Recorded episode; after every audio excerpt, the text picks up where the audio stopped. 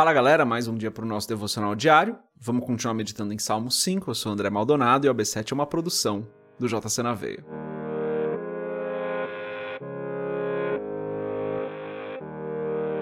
Salmo 5 e hoje a gente vai ler só o versículo 7. Já falei para vocês que eu tentei ler o salmo inteiro pra gente fazer um salmo todo num dia só. Mas galera, que palavras poderosas de Davi. Hoje a gente vai ler só o versículo 7, diz o seguinte: mas eu entrarei em tua casa pela grandeza da tua benignidade, e em teu temor me inclinarei para o teu santo templo. Até aqui. Só o verso 7 hoje. Vamos fechar os nossos olhos, curvar nossa cabeça e fazer uma oração. Pai, tu és bom em todo tempo. Em todo tempo, como diz a canção, tu és tão, tão bom. Tu és perfeito, Senhor. O Senhor é o nosso Deus, o nosso Rei, o nosso Pai, o nosso Senhor, o nosso Criador Tu és o nosso juiz, tu és o nosso Deus perfeito. Não existe, nunca existiu, nunca existirá outro Deus como o Senhor. Todos os outros deuses são falsos, o Senhor é o Deus verdadeiro. Nós servimos ao Deus verdadeiro. E por isso eu te agradeço. Te agradeço porque o Senhor nos comprou, o Senhor nos redimiu, o Senhor pagou o preço que nós deveríamos pagar, o Senhor nos adotou, nos fez filhos, o Senhor nos abençoa, o Senhor nos guarda, o Senhor prepara para nós um caminho, o Senhor tem um plano e um propósito para as nossas vidas. O Senhor fez tudo por nós. Por isso eu te agradeço, Senhor. Eu peço perdoa os nossos pecados, perdoa as nossas falhas, os momentos onde nós erramos. Porque nós ainda erramos, nós ainda falhamos, como nós falamos ontem, né, nós ainda cometemos alguns pecados. Às vezes tentamos fingir que um pecado nem é pecado para se tornar aceitável. Perdoa-nos por isso, Senhor. E eu peço, Pai, é, peço que o Senhor tenha misericórdia de nós e na tua infinita misericórdia, no teu infinito amor, o Senhor nos abençoe, continue nos guardando e nos protegendo, porque nós não somos nada sem o Senhor. Nós não somos nada sem o Senhor. Estende a tua bondade para nós, Senhor, e continua nos abençoando.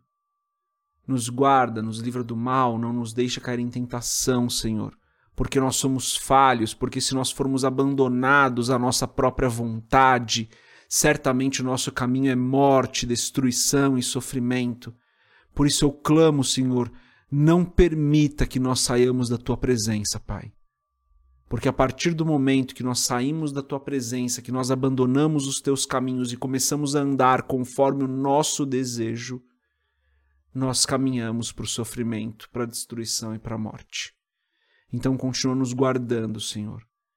Continua abençoando as nossas famílias, continua nos usando para levar a tua palavra Levanta em nós, Pai, um povo que vai dar o exemplo, um povo que vai levar a tua palavra, mas que vai viver a tua palavra, Senhor, é o que eu peço em nome de Jesus. Dependemos do Senhor. Em nome de Jesus eu oro. Amém. Eita Deus. Hoje lemos só o versículo 7, mas antes da gente continuar nesse episódio do podcast, se você não é inscrito no nosso canal do YouTube, se inscreve, compartilha o AB7 com outras pessoas e esse é o recado mais importante compartilhe o AB7 com outras pessoas. E se você quiser comprar o livro Muito Além de um Pai, www.jcnaveia.com.br, rola a página lá para baixo, vai ter um banner para você comprar. Bom, Davi vinha falando nesse salmo, é, dentre outras coisas, ele começa fazendo uma oração ali, né? E depois ele fala da, de iniquidades e que Deus não tem parte com a iniquidade, que Deus não tem parte com o pecado. E daí no verso 7 ele diz: Mas eu, então, esse mas, né, ele está fazendo uma ligação com o texto anterior. Mas eu entrarei em tua casa pela grandeza da tua benignidade. Veja só, Davi não fala, eu entrarei em tua casa porque eu sou correto. Aqui eu falei dos pecados, Senhor, porque os outros cometem pecados, os outros mentem, os outros desobedecem, mas eu vou entrar é, na tua casa porque eu não cometo esses pecados, porque eu sou perfeito. Não é isso que Davi fala, né? Davi diz o seguinte: Mas eu entrarei em tua casa pela grandeza da tua benignidade, porque o Senhor é bom. Eu não vou entrar na tua casa porque eu sou bom. Davi sabia isso. Ele, mesmo antes de Cristo vir, ele sabia, ele tinha a revelação de que ele não entraria na presença do Senhor porque ele merecia, por mérito dele. mas pela bondade de Deus. Então, ontem eu falei disso, né? Não tô, ontem eu usei a seguinte expressão: falei, não é que não tem salvação, não tô falando isso, galera. E realmente, não é que não tem salvação, não é que cometeu aqueles pecados que nós falamos ontem, fez aquelas coisas que nós falamos ontem, tá perdido. Não, não é. A gente tem que ter ciência de que nós só entramos na presença de Deus porque Ele é bom, não por nós. Porque ele é, porque a benignidade dele é imensa e não por nosso mérito. Então é muito importante isso que Davi reforça, né? Mas eu entrarei em tua casa pela grandeza da tua benignidade. Não é, não, Davi sabia, não era mérito dele. E ele continua dizendo: "E em teu temor me inclinarei para o teu santo templo". Claro que isso tem todo um contexto do templo, mas isso me diz que Davi estava falando, mas é, eu tenho temor.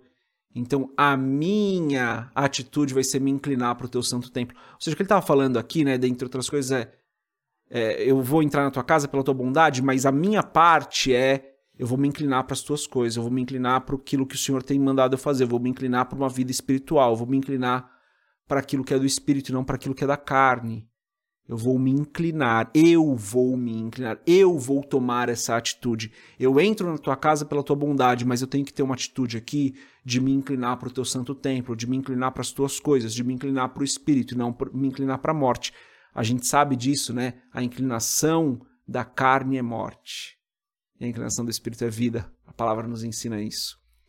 Então, muito sábio Davi ao reconhecer que ele só entra na casa do Senhor por conta da benignidade do Senhor e não pelo mérito próprio, e que ele precisa ter uma atitude de se inclinar para as coisas que são do espírito e não para as coisas que são da carne. Porque ele é tão falho, ele sabia, né, e nós, ele sabe que nós ele sabia e nós sabemos que somos tão falhos quanto aqueles de quem ele estava falando nos versos anteriores. A sabedoria de Davi nesse Salmo 5 é algo que espanta, galera. É um salmo para você ler, reler e meditar e orar e, e clamar e pedir perdão, porque olha que salmo maravilhoso. É, esse Salmo 5 de Davi é algo realmente para a gente guardar nos nossos corações. Os judeus têm o costume de cantar esses salmos todos, né? É, isso facilita com que eles gravem o que está escrito no salmo. Que maravilhoso é a gente gravar o que está escrito nesse salmo. Essa é a mensagem de hoje. Deus abençoe a sua vida. A gente se vê amanhã, se Deus quiser. Paz.